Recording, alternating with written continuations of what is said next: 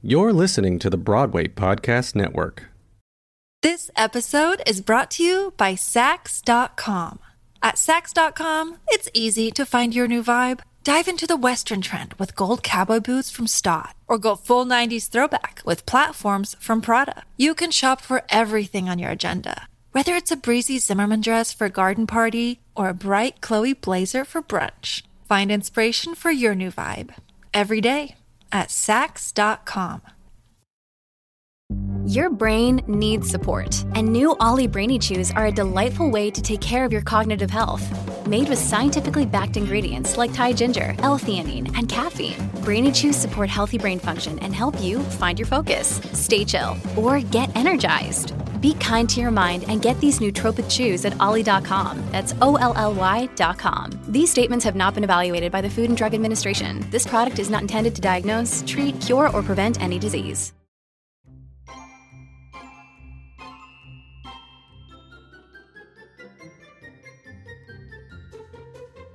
Hello, and welcome to another fabulous episode of Dear Multi Hyphenate. I'm your host, Michael Kushner, and I'm so excited for you to hear this episode. It was live at BroadwayCon. How cool is that? I got to do it with a panel and uh, in front of an audience. It felt so amazing. I loved having this conversation, and, and I really think um, I really think you're gonna like it. Oh. Hello. Do I need to speak into the mic? Yeah? Okay, good. Hi. Wow. Hello, everyone. This is a live recording of my podcast. Um, I uh, created Dear Multi Hyphenate, oh, maybe in 2018, and then was picked up by Broadway Podcast Network right when they started. So I've been a part of the Broadway Podcast Network family for a bit now, and I'm so thrilled. Alan, I owe you so much. I love you so much. Um, he just blew me a kiss for anyone that didn't see off stage. Um, this has opened up so much, um, not only for myself, but for conversations with um, artists of all ages, uh, of how to cultivate theater and TV and film on your own. Um, how to, I, I mean, if, is there anyone here that has always like either asked the question or been told like, when are you going to pick one thing to focus on? and I have gotten that. I've been in the industry 22 years, and I'm thir- I'm 31 today. Today's my birthday, and um, thank you so much. What a great way to celebrate. Um, I've been. We'll sing later. Oh It's yes, okay. please. We have great vocalists on this panel. Um, been in the industry 22 years, and I've always not only just loved performance, but I've loved creating and just picking up a camera and documenting a moment. But I've been told so many times uh, you have to pick one thing, and I was like, why? Like when did who said that? Like, Their multi hyphenates have been since the dawn of time. I mean, even Molly Brown was a multi hyphenate, right? Survivor of the Titanic. She literally was an activist and an actor. She did multiple things. Mel Brooks. Um, and today we have Rachel Brosnahan, Issa Rae. We have this panel full of people. So many people are multi hyphenates. And instead of reading our bios, I mean, I have Jen Tepper, I have Kaisha Hughley, I have John Cariani, and I have Jen Waldman. Look them up, follow them on social media. We'll pull the, te- we'll pull, um, we'll, uh, you know, share everyone's social medias lately. But they are incredible, incredible artists. So instead of reading their bios, I want to jump right into the conversation and just sort of go down the line and ask, what to you is a multi hyphenate? Jen. Hi, everybody. Thank you for being here this morning. Thanks for having us, Mikey. Of course. um, so, without doing a full bio or anything, I'm Jen Tepper. Uh, I'm a theater historian. I'm a theater producer. Um, I wear a lot of hats. I run 54 Below. Um, I'm doing the bio. I said I wouldn't. Um, but a lot of being a multi hyphenate is um, taking one thing and letting it feed another thing. I've written some books called The Untold Stories of Broadway with like 300 Broadway folks in them. Most of those folks I got to interview and include in the book because I worked with them as a producer or I, I you know, put them at 54 Below. So being a multi hyphenate is like finding your passions and seeing how they all feed each other, I guess I would say. Um, yeah, happy birthday. Thank you, Jen. All right, passing the baton to Kaisha Hughley. Oh, yep. Let me do that. Thank you. Hello, everyone. Michael, thank you for having us. I'm Kaisha Hughley, pronoun she, her. I'm an actor and creative. Um, I do a lot of different things as well. I believe that being a multi hyphenate is about, again, having profic- proficiencies across multiple industries or across one industry. And so for me, most of my proficiencies, if you will, are in theater. Um, except for one, but it's still related to theater. So I guess you could say I have like one that's not in the same industry. But yeah, um, I think I answered it. I'm gonna pass it along. Hi, I'm John Cariani, and I'm an actor and a writer. Um, I think uh, human beings are multi hyphenates. I mean, everybody does everything. I mean, I came up really slowly. Like, I didn't, I wasn't very successful in my 20s as an actor, and all my friends weren't either. So we were always doing everything. I mean, I didn't really get anywhere till I was in my 30s, and so I feel like we all learned my friends all learned from a young age and i have some really awesome successful friends like we learned from a young age that you can the only way to be creative is to be creative every day and if you're not being allowed to be creative as an actor then you have to be creative other ways i also learned in 2000 i did my first movie my very first movie was with robert de niro i had scenes with robert de niro no kidding and i was in la for six weeks and i worked four days four days and six weeks and i sat in a hotel room in los angeles by myself and i wrote because I didn't know what else to do because I wasn't allowed to go anywhere because they needed me. They needed me, quote unquote. And I think that's when I realized that I'm not happy sitting in a hotel room waiting to do my scenes in a movie. I want to make stuff. So that's what a multi hyphen is to me somebody who wants to make stuff no matter how they have to make it. I love that. I'm Jen Waldman, she, her. I feel like it doesn't make sense to me that someone would not be a multi hyphenate. It just never occurred to me to do one thing. And maybe because I grew up in the musical theater, that was just built into it. You sing, you dance, you act, and this idea that you juggle many different skill sets at the same time. Uh, in my adult life now, a multi hyphenate for me, in my context, is someone who is able to crisscross industries and bring ideas and skill sets from one group of people who have a particular vision or idea to another group of people who have a different vision or idea, maybe complementary, but one might be doing it in the world of business and one might be doing it in the world of the arts, et cetera, et cetera. So that's what it is to me right now. Ask me again next year, I might have a different answer. And that's the exciting thing about a multi hyphenate is that it's not a new term. It was coined sort of in the 1970s, I think, in referring to Mel Brooks. Um, but there's no like definite, you know, I think it, it was just like sort of thrown out there. No one was like, Mel Brooks is a multi hyphenate. No, it sort of has become this thing of, well, I'm, it's like this anti label label. So, um, you know what Jen says is really interesting. It's like ask again in a year because I think there's a lot of field work that's happening right now in terms of like what does it look like to be your own boss, be your own producer. Like my co-creator Ashley Kate Adams has a book that just came out called Be Your Own Producer and it's about being your own producer, which it really is being a multi hyphenate. I mean, you are producing your own work, you're producing your own experience. Um, and so something about experience and you know i was talking with with some of the panelists before a question that arises as we're starting to see a lot on social media is when does process become product um, because i think we're seeing a lot on tiktok like um, auditions being posted on social media, and it's like I personally am a performer that likes the comfort of being in a rehearsal room to do that or an audition room to do that, not sharing my uh, my product, not sharing my process as product for all the world to see, and then potentially judge me or you know drop in the comments and be like, "Wow, that wasn't good. That wasn't polished." I just feel as multi hyphenates, we are allowed to engage in a private uh, um, approach to process. But since we're all being really transparent in our artistry these days, I want to open up this discussion as to like we all of these people on this on this panel have to do something with process in different ways as a cabaret producer and producer and writer, as a writer over here, as someone that owns one of the, the best um, studios in New York City, and an incredible TikTok creator. Like, you, there's a different levels of process. So I just want to open it up. What is, um, what are your thoughts on that, of process becoming a public uh, entity? Go for it. So there are times where I love it and times where I absolutely hate it. Um, there's a sound on TikTok that's like everything is content, everything is content, everything is content, and like literally, I cracked up when I first heard it because everything is becoming content.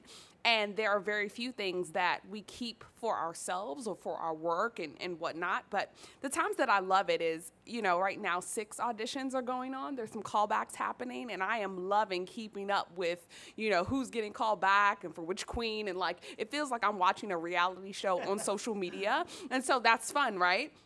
But an example of a time where I don't like it as much is when I'm in a dance class. Like when I'm in that dance class, I'm just trying to dance and I'm trying to improve my technique and get better.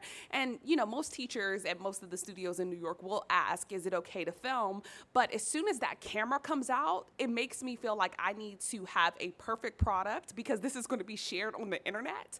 And then it's no longer a learning environment for me because I don't feel safe because I'm like, "Oh my gosh, this camera, what if someone sees that, you know, my leg didn't get high enough on the choreo and now I'll never get a job in this industry. All of those things start to come into your head, right? But um, so yeah, I'm kind of in the middle on it overall. I do personally like to share um, my process for certain things. Like I like to vlog when I'm in a tech week, or you know when I'm getting ready for a show, or to take someone along with me to the show so that they can know what to expect. Because some of this content is about access, if you will, and showing someone the behind the scenes of what they can actually expect, versus you know content that is curated to make someone believe that it's going to be one way, but providing more transparency into the lifestyle, if you will.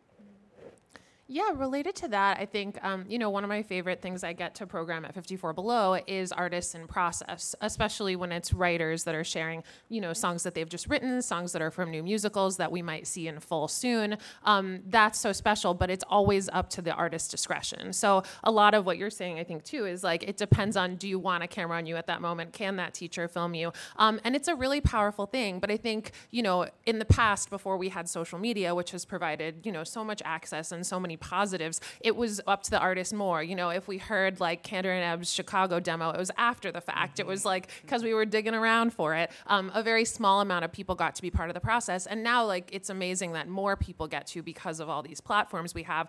Um, but you know, like Gwen Verdon didn't have to worry someone was going to tweet about like how she moved her leg wrong in Act Two. Um, it's just a different kind of animal than it ever used to be. Um, and I think that like it's artist choice, but sometimes it's not, and that's usually where the problems come in. Consent. Consent. Am I the oldest one on the panel? Okay.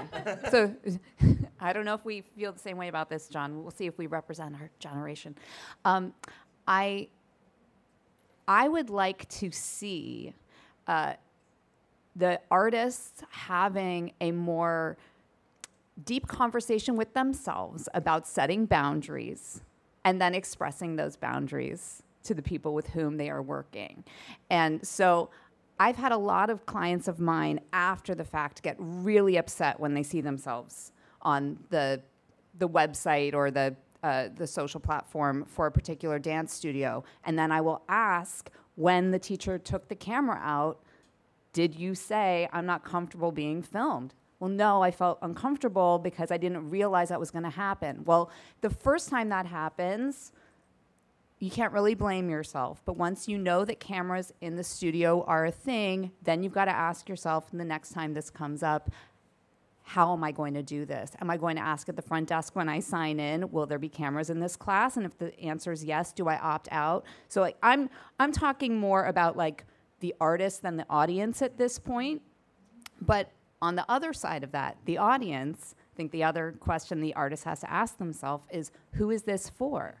So if I am allowing cameras into my rehearsal, who am I hoping sees this and what do I hope they get out of this? And sometimes the answer is it's for me because I I think the work is good and I think it represents me really well and sometimes it's it's for the audience because I've had people ask me what goes on behind the scenes and I want to be able to answer the question. But I think right now uh, the complaints I'm getting from my clients are about this lack of intention and a lack of awareness about what's going to happen and when. So I would just love to see more transparency around that. Um, what I don't. So when does what, did, what was the process become? What was the question? When do you does like process become Yeah, yeah. Become product. become product? cool. I can't speak to social media because I'm not on it because I'm old and I was lazy. And when you're cool. No, That's not cool. really. It's just lazy, honestly.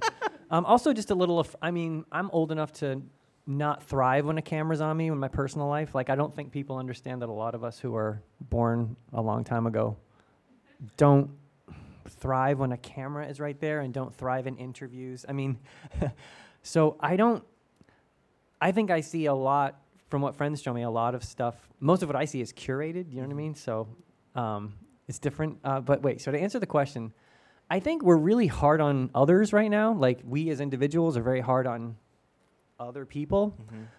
And I say with your own work, if you can be as hard on yourself as you are on other people, I think that would be really swell as far as like when you're ready to show people your work. I read a lot of plays for young people because I've been very lucky to have a lot of success and um, I've been told by other people that when you're lucky as a playwright, you need to make sure that you help other playwrights. And I thought it was the best advice I ever got because how do you feel? I don't know. When you're successful, you got to share, you know, and I think we all need to learn that a little more. But anyway, I'm sorry. Uh, when people give me plays, I'll meet with them and I'll talk to them about them. And I'm telling you, nine times out of 10, I'll read a play and I'll tell them some thoughts and they'll be like, oh, yeah, yeah, I knew that. I was going to work on that in the next draft. And I say, then don't give it to me until you've worked on it for your next draft. it's a lot to ask people to read plays. I do it for free because I feel like it's it's like my volunteer thing I can do. Um, but I think it's really important to make sure you love it before you ask people to read it. And when you ask people to read it, I think ask people specifically what you want them to work on. So how's this answering when is I don't give my plays to people until I know that they're what I think is what I want it to be. I'm really hard on myself, so it takes me a very long time to share anything. Even with my, I develop my work at Portland Stage Company in Portland, Maine. That's where I start everything out. I don't give it to them until I'm ready, mm-hmm. And I wait until I'm really ready. It's hard because sometimes you want the drug, the fix of, please read my play and tell me that it's okay. but that's just not going to get the work done. And I think it's really being as hard on yourself as you would be on other people. That's kind of how I look at it. I think that's a beautiful answer. I think these are all beautiful answers because they're specific to everyone's own multi hyphenate experience. I, I, I think that's amazing. I was talking with Wes Taylor. Um, I'm the executive producer of Indoor Boys uh, with Wes Taylor and Alex Wyse. And if you haven't seen that web series, indoorboys.tv, it's pretty fabulous. We had an Emmy nomination. It's kind of amazing.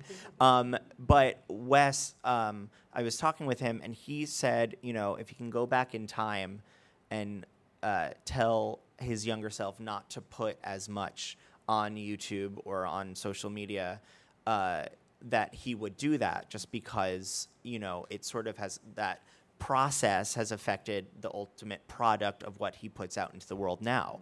Um, so being remaining conscious of that, but I think that's a beautiful answer. And part of multi hyphenating is creating access for others, because uh, the way that I think about it is like, all right, if I have five hyphens to my name actor, photographer, producer, writer, podcaster in some eyes that might be a little gatekeepery, right? I'm taking now like five jobs away from other people. Um, but if we then flip it on its head and create access for those people, and multi hyphenating actually creates jobs um, because we're creating experiences that need people on board with us. But and in hiring people in that process of creating that product, you know what Jen said, we need boundaries, and I think that is a incredible next thing to talk about. Um, boundaries are so important to the artist, uh, to relationships in in in our field and everything. And I have I know that every time I have tsuris, which is Yiddish for troubles, um, every time I have tsuris, it's because it's my own fault in this industry. I cannot place the blame on anyone, and I shouldn't either. When you what I don't mean to say you, Susanna Berryman, thank you.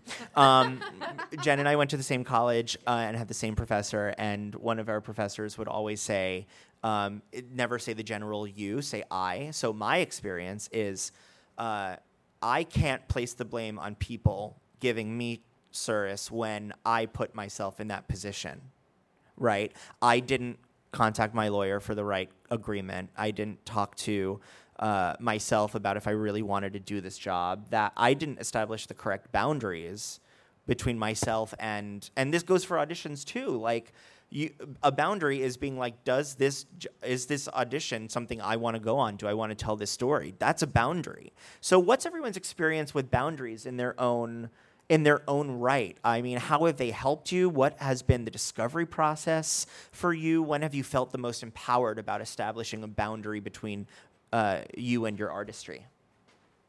I think you know what Jen said and what you just said made me think a lot about. Um, it's interesting that we all are so much allowed to grow. Like all of us as artists are allowed to grow, but a certain generation um, inherently we grew on the internet. And like Wes Taylor said, you know, there's going to be stuff out there that you're like, I wish I didn't post that. But the hard thing is, you don't want to censor yourself, right? You don't want to say, I'm really proud of this video. I want to put it out there. I would probably be more talented at doing this in 10 years, so I'm not going to post it, right? so it's such a hard balance. Um, and I have done this concert series for over a decade now called If It Only Even Runs a Minute that celebrates underappreciated musicals. So at every concert, So good. So good. So good. Um, at, and people probably know it because since the beginning, we were like, we want to provide access by putting every single video on YouTube as long as everyone involved consents to that video. So there's always been an ask to everyone involved, and most people say yes. But there have been several times where actors have come to me later or writers have come to me later and been like, that's from 12 years ago, and I don't sound as good as I did do now, and my hair looks bad to me. So,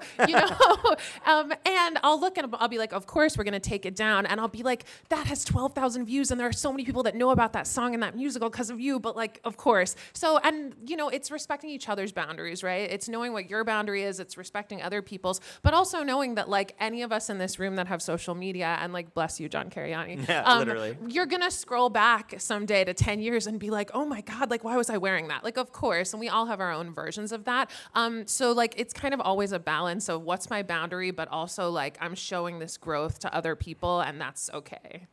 I love that. That's amazing. And before we go down the panel, I want to say like that judgment of of putting stuff out. Our prefrontal cortex is not formed until we're 25, which like literally doesn't it, it that is a big decision maker in our brain. So like if you're under 25 and you're like I want to just take a breather and just think about it and go what would my 35-year-old self say about this?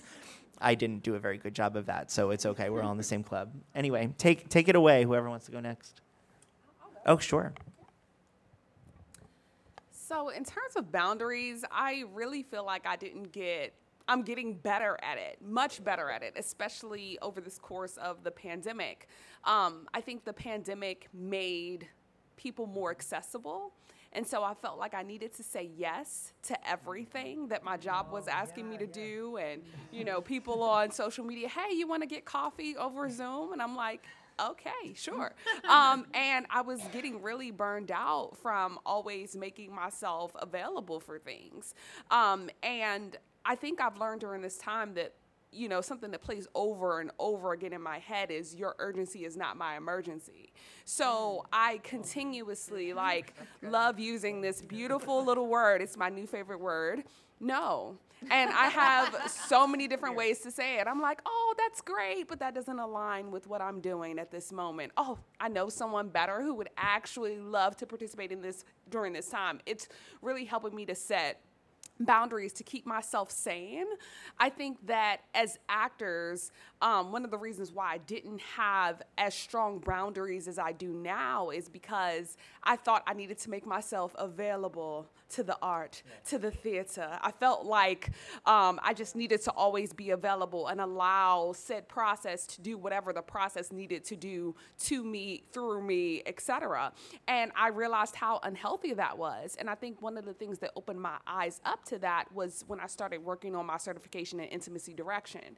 You know, one of the things that is coming up a lot um, in intimacy direction right now is it's becoming more prevalent in dance. And so having a conversation about that was really interesting because as a dancer, it's like, oh well, you need to you need to touch my back to make sure my, I'm in alignment. Great, go for it. But no, there there should be consent there. There should be boundaries there. If I don't feel comfortable with my castmate touching my shoulder, I should be able to say, hey, listen, I don't I don't want you to touch my shoulder like that.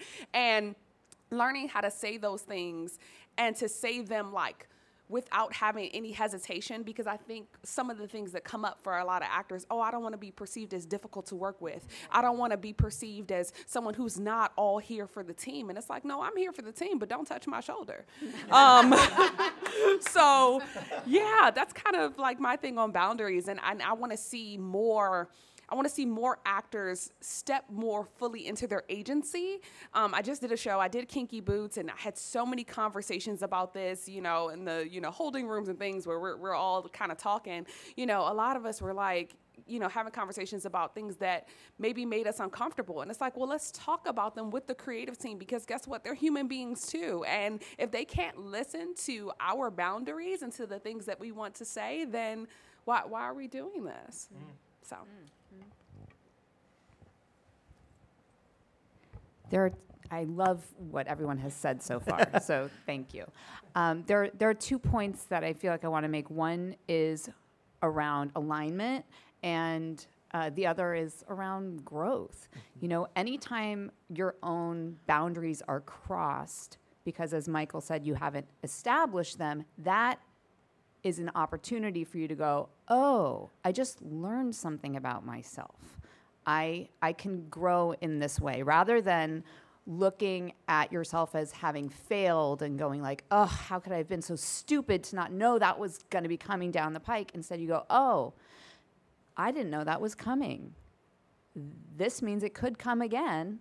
And this is my chance now to ask myself, what boundary do I want to put in place? For just a, very simple example, I was helping a client negotiate a contract last week, and she was cast as a swing, and it said swing as cast. So I asked her, Well, how many tracks are you covering? God. She said, Oh, they didn't tell me I said, well, I wouldn't sign this until they tell you. Yeah. because do you want to cover uh, every single person in the ensemble or can we like put a limit on maximum of six tracks? So sometimes even just having conversations with people can bring up things that you didn't know and then you can start putting boundaries in place. And then I think it was Jen who made the point about alignment.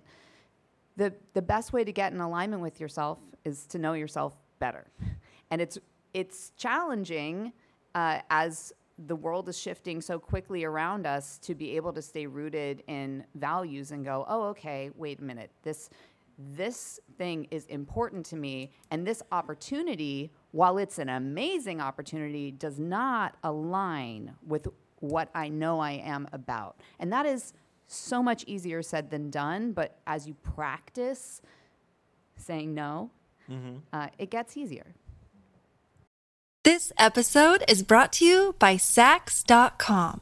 At Saks.com, it's easy to find your new vibe. Dive into the Western trend with gold cowboy boots from Staud, or go full 90s throwback with platforms from Prada. You can shop for everything on your agenda, whether it's a breezy Zimmerman dress for a garden party or a bright Chloe blazer for brunch. Find inspiration for your new vibe every day at Saks.com. Another day is here, and you're ready for it. What to wear? Check. Breakfast, lunch, and dinner? Check. Planning for what's next and how to save for it? That's where Bank of America can help. For your financial to-dos, Bank of America has experts ready to help get you closer to your goals. Get started at one of our local financial centers or 24-7 in our mobile banking app. Find a location near you at bankofamerica.com slash talk to us. What would you like the power to do? Mobile banking requires downloading the app and is only available for select devices. Message and data rates may apply. Bank of America and a member FDIC. I, I've never heard your urgency. It's not my emergency. I love that so much because during the pandemic, you know, I didn't know what to do. So I was like, sure, yeah, oh yeah, sure, I'll do. And I was tired all the time. do you know what I mean? Even though, yeah. like, doing these virtual readings and yeah. virtual everything and saying yes to everything. And I kind of think, I think as far as boundaries go, I've learned that, well, I haven't learned, I just figured this out, but multi hyphenate doesn't mean multitasker. And I'm chapter not, I'm, six in my book. For real? Are you serious? yeah. Oh, I'm here. I'm here for you. yeah, literally. I've uh, never I, been on a panel with more things be, that should be put on a T-shirt. Yeah, like this is all T-shirt right? quote. Right. Yeah.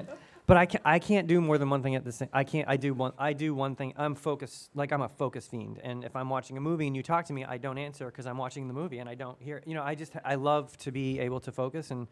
So I guess boundaries for me means if I have stuff to do, it, I've also learned though as a writer, you can't carve out eight hours every day to write because you don't write eight hours a day. Mm-hmm. You write two really good hours or three. So that's taken me a while to learn. But uh, boundaries for me means um, I know it sounds kind of crazy, but physical boundaries, like I go to the library and write so that I'm in a different place for three yes. hours, and then I take the train home, like, and I get up and I shower and I shave and I put on nice clothes so I'm not like in my boxers. Do you know what I mean? All day. um, and I just make sure that I have physical boundaries. I know that's a weird way to way to think about it, but and um, also just uh, time, knowing how much time realistically am I going to work on this, and uh, learning that multitasking doesn't mean you don't you're not busy. It just means don't do. I can't do two things at once because I don't do them well and I don't finish and and I quit too. I mean, I find I get overwhelmed, so I just say, well, I can't. I can't. Yeah. And saying you can't is dumb. Let other people say it. They'll say it plenty. Uh, that's I can't believe you said that. I, John was not paid to say that. Um, but you know, another professor that Jen and I both had at Ithaca, Dr. Norm Johnson, he always said, um, you know, multitasking is not possible. And I was like, what does that mean? And he was like, look at it like a pyramid. There's always something at the top that you're focusing on, and the other things sort of trickle down at the bottom. And it's like that hurt my brain for a second. And then when I started to like be like, I'm an actor, photographer, producer, writer, podcaster, people were like, you're such a multitasker. I'm like, no, I'm not. Well, I mean, maybe at, mm, okay, what? So, and that like broke my brain for a second. And I really needed to figure out what this sort of meant. And that was like, okay, at times, we as multi hyphenates certainly quickly switch tasks.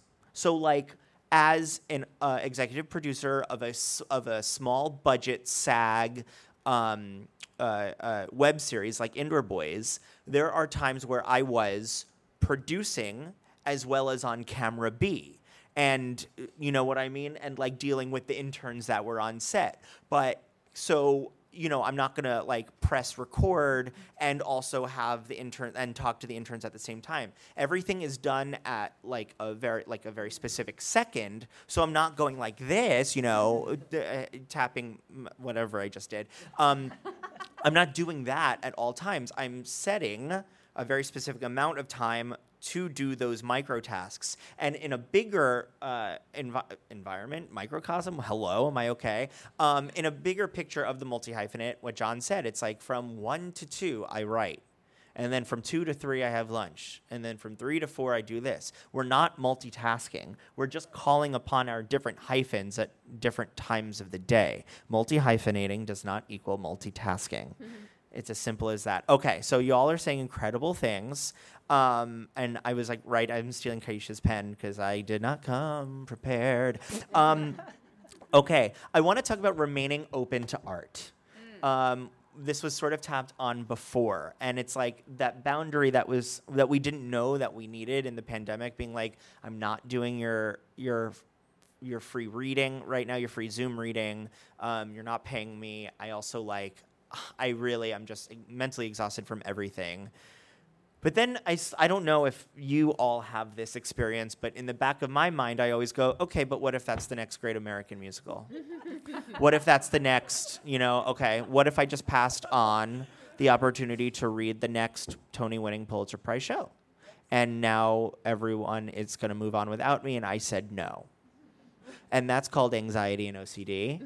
Um, and also being Jewish, I feel. Um, so how do we remain open to the art but also like sort of say no like how do you how do you put that into your lives let's start at this end of the panel let's shake it up is that okay let's shake it up Well, I'm just laughing so hard because I actually had that happen. I passed on a film that won an Oscar. good Okay, so that was a problem. Um, but it actually, in hindsight, would I do any of it differently? No, because I'm very happy with the path that I'm on. Had I done that film, I wouldn't have met my husband. I wouldn't have my amazing hmm. daughter. I wouldn't have the studio. Like, there's just you. You can connect the dots backwards, and you can't connect the dots forward. And so, in a a business like this one where people are creating new things every single day there's an abundance of creation and there's only one you and i i really do have peace even though i make a lot of jokes about it because I am on a path that I've created for myself based on the things that matter to me, and I get to work with the people I love every day. And I, I really couldn't ask for more. I don't even remember what the question was, but that's my answer. I think that's beautiful, remaining open to art. And also, like, I don't know if this was the same timeline, but Jen was in the original cast of Titanic and in the national tour. Okay, great, good. Okay, awesome. But you, but you were in Titanic, and I did see you in the national tour of Titanic, which was the first musical I ever saw. Yes, the first original touring cast of Titanic, and that was the first musical I ever saw. And I just think it's another Yiddish word, beshert, that here we are sitting on this panel together, Right. first musical I ever saw, and we're having this conversation together. I He love that. He has a tattoo of the Titanic. Yeah, on it's the last photo taken of the Titanic. Okay, great. Um, so, John, We need Titanic Con. You would be the king. honey, that's okay. I'm gonna write a When I- strongly worded that's, letter. That's after one of the first shows I saw when I moved here, and the, and the set broke. But I guess that happened a lot. But Yeah. we just sat there and we lot, waited, and yeah. they fixed the set, and then they continued, and I was like, I had never seen that. I was When- like, what is happening? when art imitates life, I guess. It was right? really cool. Yeah, right. Totally, totally. I was on the really ship in a past life. I'm allowed to make the joke.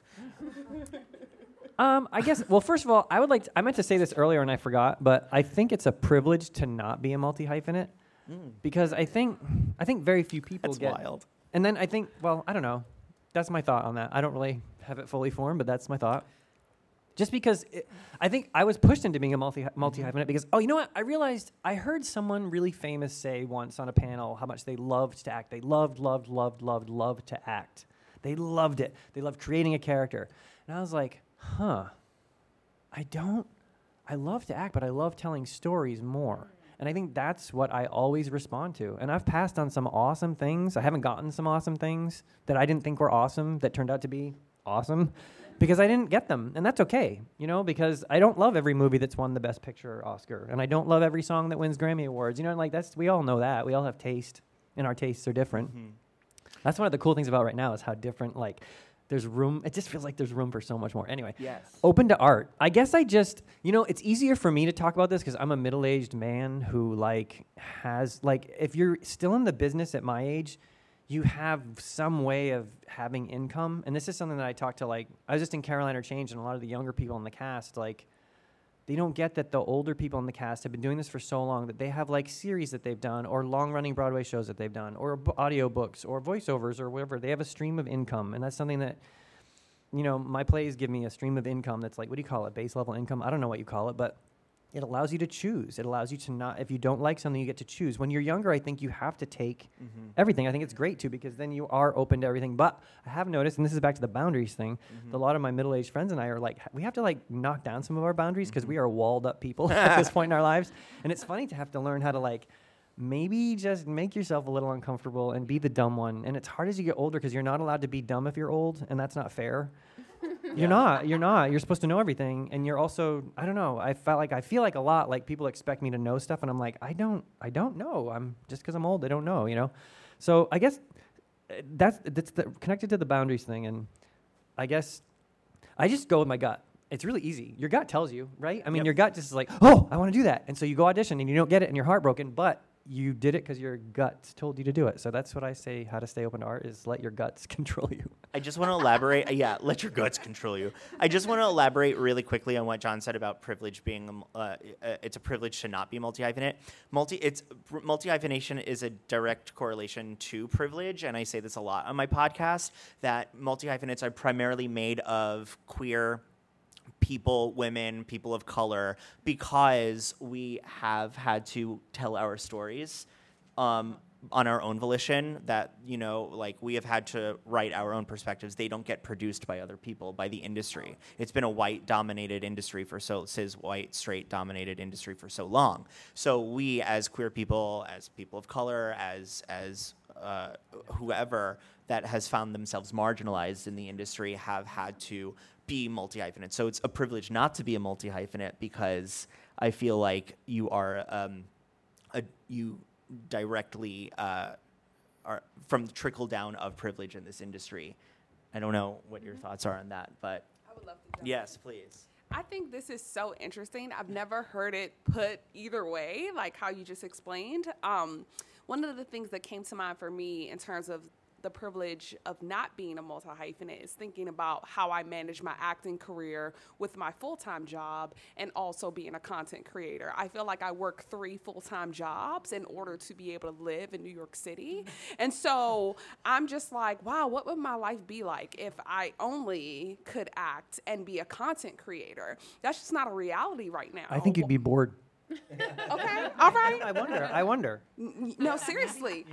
No, seriously. Like I, I think about it often because you know being an actor is really expensive, um, in terms of the kind of investment that you have to make when it comes to your training, continued training, and then also just rent and living here. Like you wake up in New York and it's thirty-five dollars just to wake up. So it's just very expensive to like live in this city. And if you live in LA, you just hang it up. So um, one of the things that for me, working 40 hours a week um, for my full time job, now most of it is remote, um, but just the kind of energy that my job takes. I'm the director of diversity at a performing arts institution. So doing that kind of work takes a lot of energy. And so I have to really be specific about what work I am going to do with that because of how much energy that takes.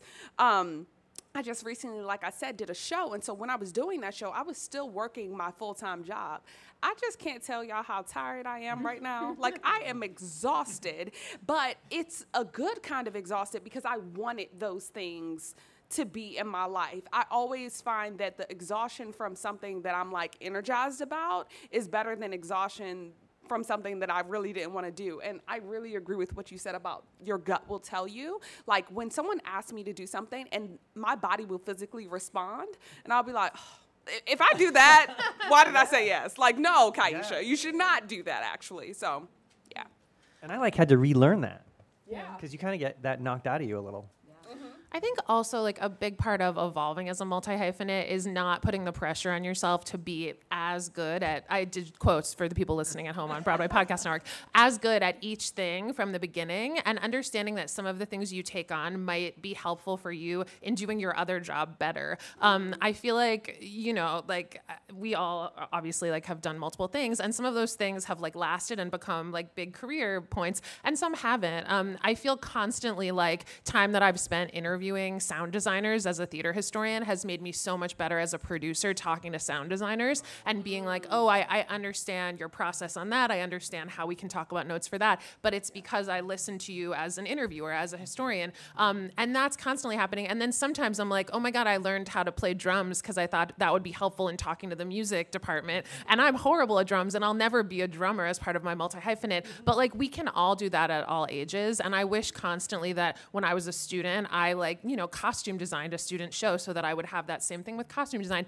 I think that, um, and sometimes that's going to become a new passion and a new talent. And like, hey, I'm adding that to the list of things I like to do that I can do. And sometimes it's not. And like, it's okay either way. I also think, in like relation to the no thing, um, I feel like it goes both ways. And I feel more understanding than ever when people say no. Like, we're all so tired from the pandemic, as you guys have said perfectly. Um, we're also fatigued and figuring out what to say yes to and no to. Like, a no is not a bad thing. Um, I'm doing like a panel later where, you know, it's you're asking people to do the panel and people have a million other things going on and everyone wants to contribute. And it's like, you're to get 10 no's for every yes. And that's fine. And that doesn't mean that person doesn't want to be part of it or doesn't like you. It's not. And when you give it to someone else, it doesn't mean that. Um, just being okay with that on all sides and knowing that people have their own like journeys with what they're saying yes to.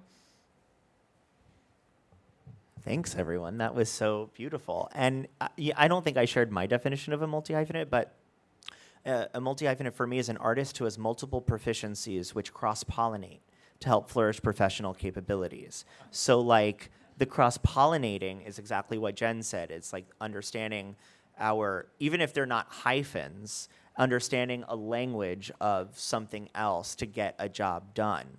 So, you know, um, when you're a producer, well, when I'm a producer, I'm not just a producer. I'm, uh, I'm, uh, I'm thinking about, you know, the dramatic structure of a writer. You know, making sure that it's telling a specific story. When I'm a photographer, people go, how did you get that shot? Well, I'll tell you my biggest thing. It's my acting training. I breathe. Here's my secret. I breathe with the actors, and I wait for the right moment that when that breath settles and they're telling that specific story, that's when I go.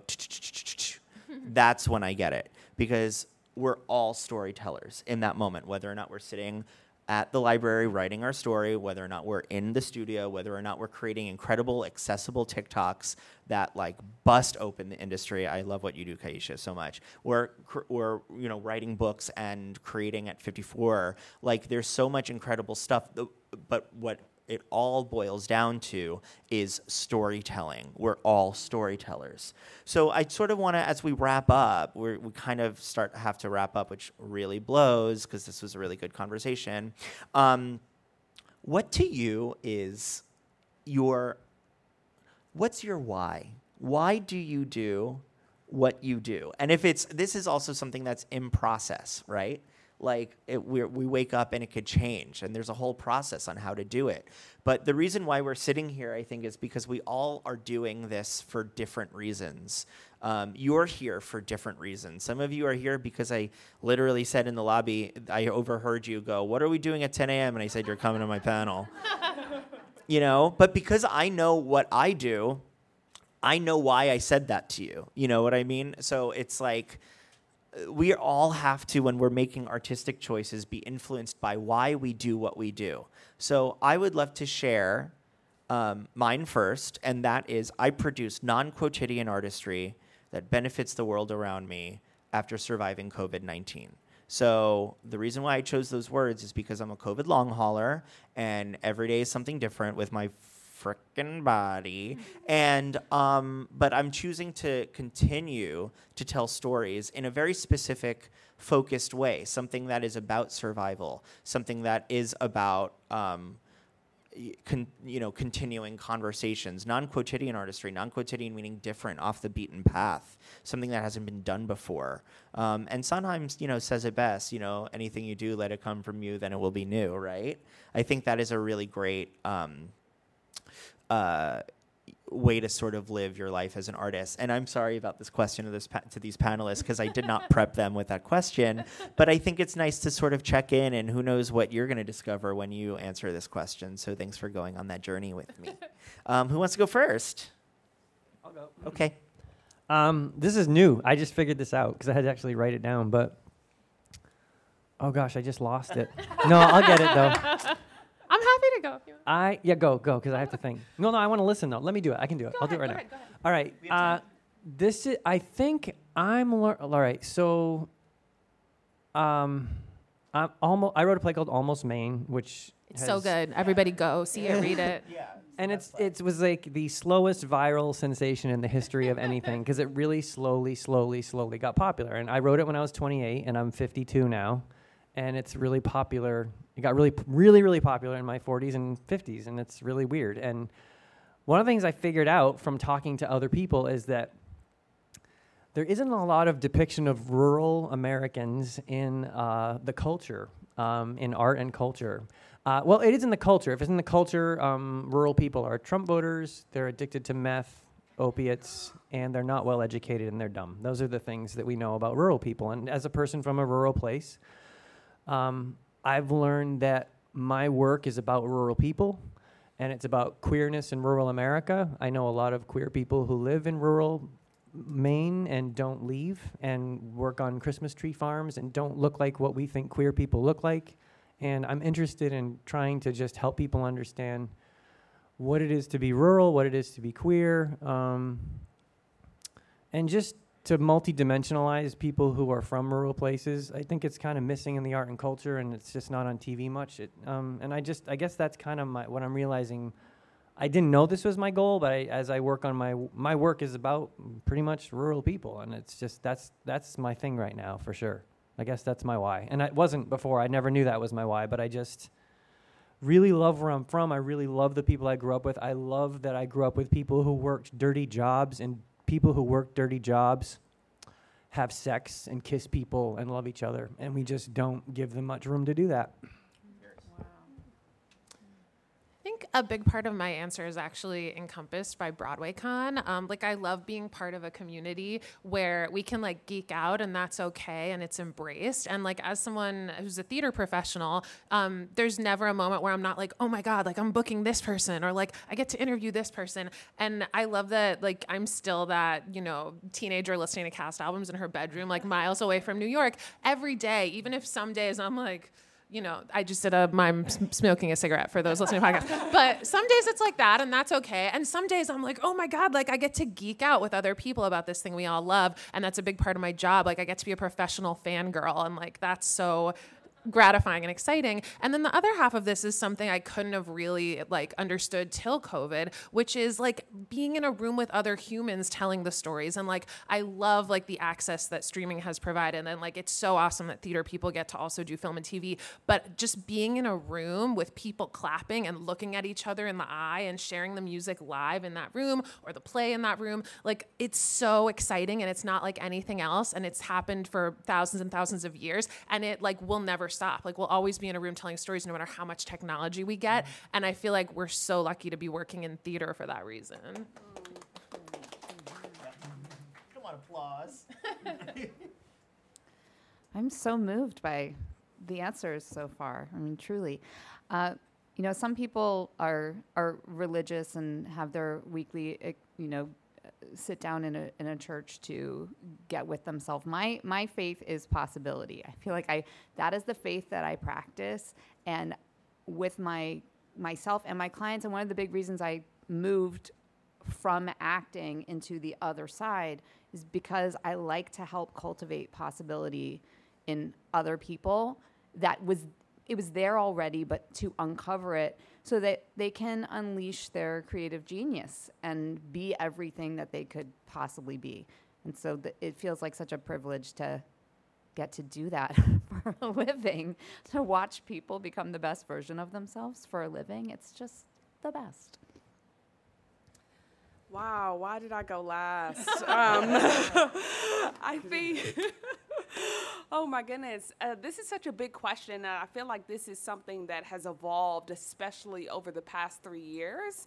For me, I, I think that my why is very rooted in service and the idea that I want to be of service to people, getting to tell stories and just knowing what that is like when you go to a theater and you kind of can just zone out and be fully immersed in that story and in that experience that is being created that one moment in time. There's something so beautiful about that, being a theater goer and a theater maker. Like, I just love that. And so, being able to give that to people is like a really special gift. And I enjoy that a lot but also a big part of my why is wanting to establish generational wealth for my family. Mm. You know, growing up in Southeast DC, growing up in the hood, growing up in the circumstances that I grew up in, I want to show girls like me, like, hey, you can do it too. You know, with where I come from, a lot of people would be like, yo, like, you came from what? Like, I wasn't raised by both of my parents. I didn't have, you know, access to the arts until I was in high school. And so I hope to in all honesty, make a lot of money because I want to give access to people like me. I want kids to be able to have arts programs in their schools at that tender age of two, three. Like, we don't need to, like, wh- what happened with me was in high school, um, that was the first school I went to that had an actual arts program. And so, my thought is if I have lots and loads of cash money, I can hopefully make a change in terms of providing access to people, giving scholarships, having some kind of foundation that allows students to learn about the arts and to start at a younger age. I think my trajectory would be so much different had I had that access when I was a kid. And so, a big part of this for me, um, I tell people all the time, I want to be famous and I want to be really rich. Like, I'm not even joking. Like, I, and that's a, a big part for me because I know how impactful it was for me to see someone like Issa Rae on TV doing all the things and being fierce AF in all of them. And I'm like, I want that for me. And I want not just for the sake of me, but for the sake of my family, for the sake of others who would then look up to me. Um, so, yeah.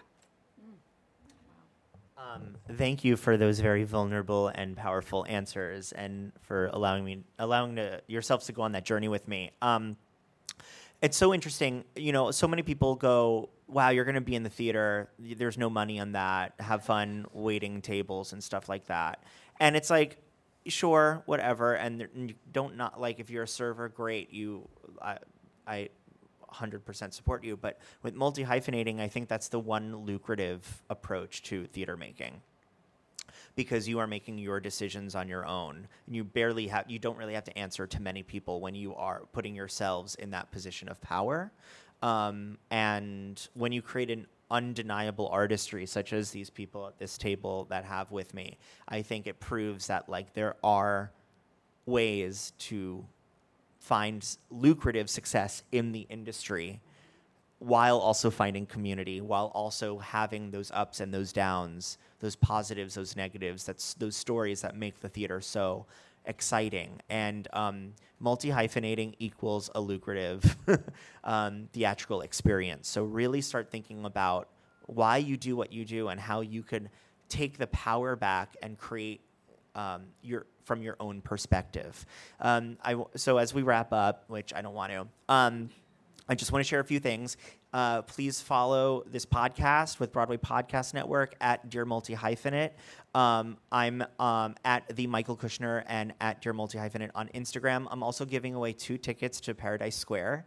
Um, so all you have to do is uh, is write a review on Apple Podcasts for Dear Multi Hyphenate, um, and that review, I'm going to enter into a little hat and pick a name for two free tickets to Paradise Square. So please do that ASAP and go see Paradise Square. It's incredible. Um, and I'm going to go down the line and uh, I want everyone to plug your social media or where to contact you or whatever. And I just want to say thank you to Broadway Podcast Network. Thank you to uh, Beatrice and Alan. Uh, you're all wonderful. Um, thank you to Broadway po- Broadway Con. Thank you to Broadway Con. Thanks, Gabe, my social media guy, for being here. Um, he's incredible if anyone's looking to, for someone to run their social media. And thank you to my panelists. I love you with all my heart. And I like really, like, you're all so wonderful. And thank you for donating your time to be here. And that is a huge thing I want to shout out is that these people have donated their time to be here. And um, I love you, and that will never, ever go unnoticed. Um, so let's go down the line. Let's plug our social media, where to find us, and then let's go on and celebrate more Broadway. Okay? Jen, you want to go? Oh my God! Before we do anything, can we sing "Happy Birthday" to Mikey? Oh, okay, one, two, three. Happy birthday to you. thank you. Happy birthday to you. Thank you so much. Happy birthday, dear Mikey. It's Mike, Michael, Mikey, whatever you want. I, we've known each other a long time. To you. Thank you, thank you. Thanks. Thank you. I love being 21. Okay. Um, thanks, babe. Thank you, guys. Um, so I'm at Jen Ashtep on social media. Um, my books are The Untold Stories of Broadway. Um, come to 54 Below. Maybe I'll see you there. Oh, also, my book, How to Be a Multi Hyphenate in the Theater Business Conversations, Advice, and Tips from Dear Multi Hyphenate, comes out in February. It's actually available for pre order on Amazon right now. There's just no book cover, so it's like still getting approved, but it is available for pre order on Amazon. Um, follow on social media for more. I'm really excited to share it with you. Mike. Thank you. I'm Kaisha Creates everywhere on every single platform. Super easy. It's K A I S H A Creates, and my website is kaishacreates.com. Hi, uh, John Cariani, and you can find me. Just go online.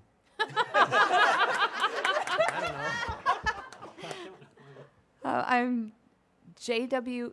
Wait, JWS.community is the studio website. JenWaldman.com is me. I'm at Jen Waldman everywhere. And my podcast is The Long and the Short of It. Our website is the long and the short podcast.com. Thank you, everyone. We have to go to make way for the next recording. So thank you so much for being here, and I'll talk to you soon. Thank you.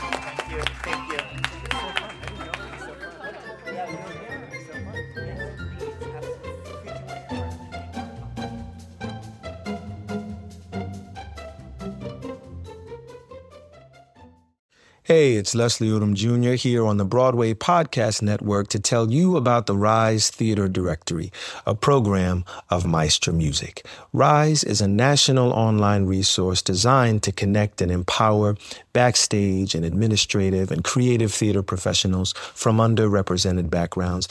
If you work or aspire to work in the theater community, this can help you find your next project. And if you hire theater professionals, search the Rise Theater Directory to find your next team. Create your profile now and get more information by visiting risetheatre.org. That's theater with an R E R I S E T H E A T R E dot org because only together we rise. Hello, it is Ryan, and I was on a flight the other day playing one of my favorite social spin slot games on chumbacasino.com. I looked over the person sitting next to me, and you know what they were doing? They were also playing Chumba Casino. Coincidence? I think not. Everybody's loving having fun with it. Chumba Casino is home to hundreds of casino style games that you can play for free anytime, anywhere even at 30,000 feet. So sign up now at ChumbaCasino.com to claim your free welcome bonus. That's ChumbaCasino.com and live the Chumba life. No purchase necessary. VGW. Void were prohibited by law. See terms and conditions. 18 plus.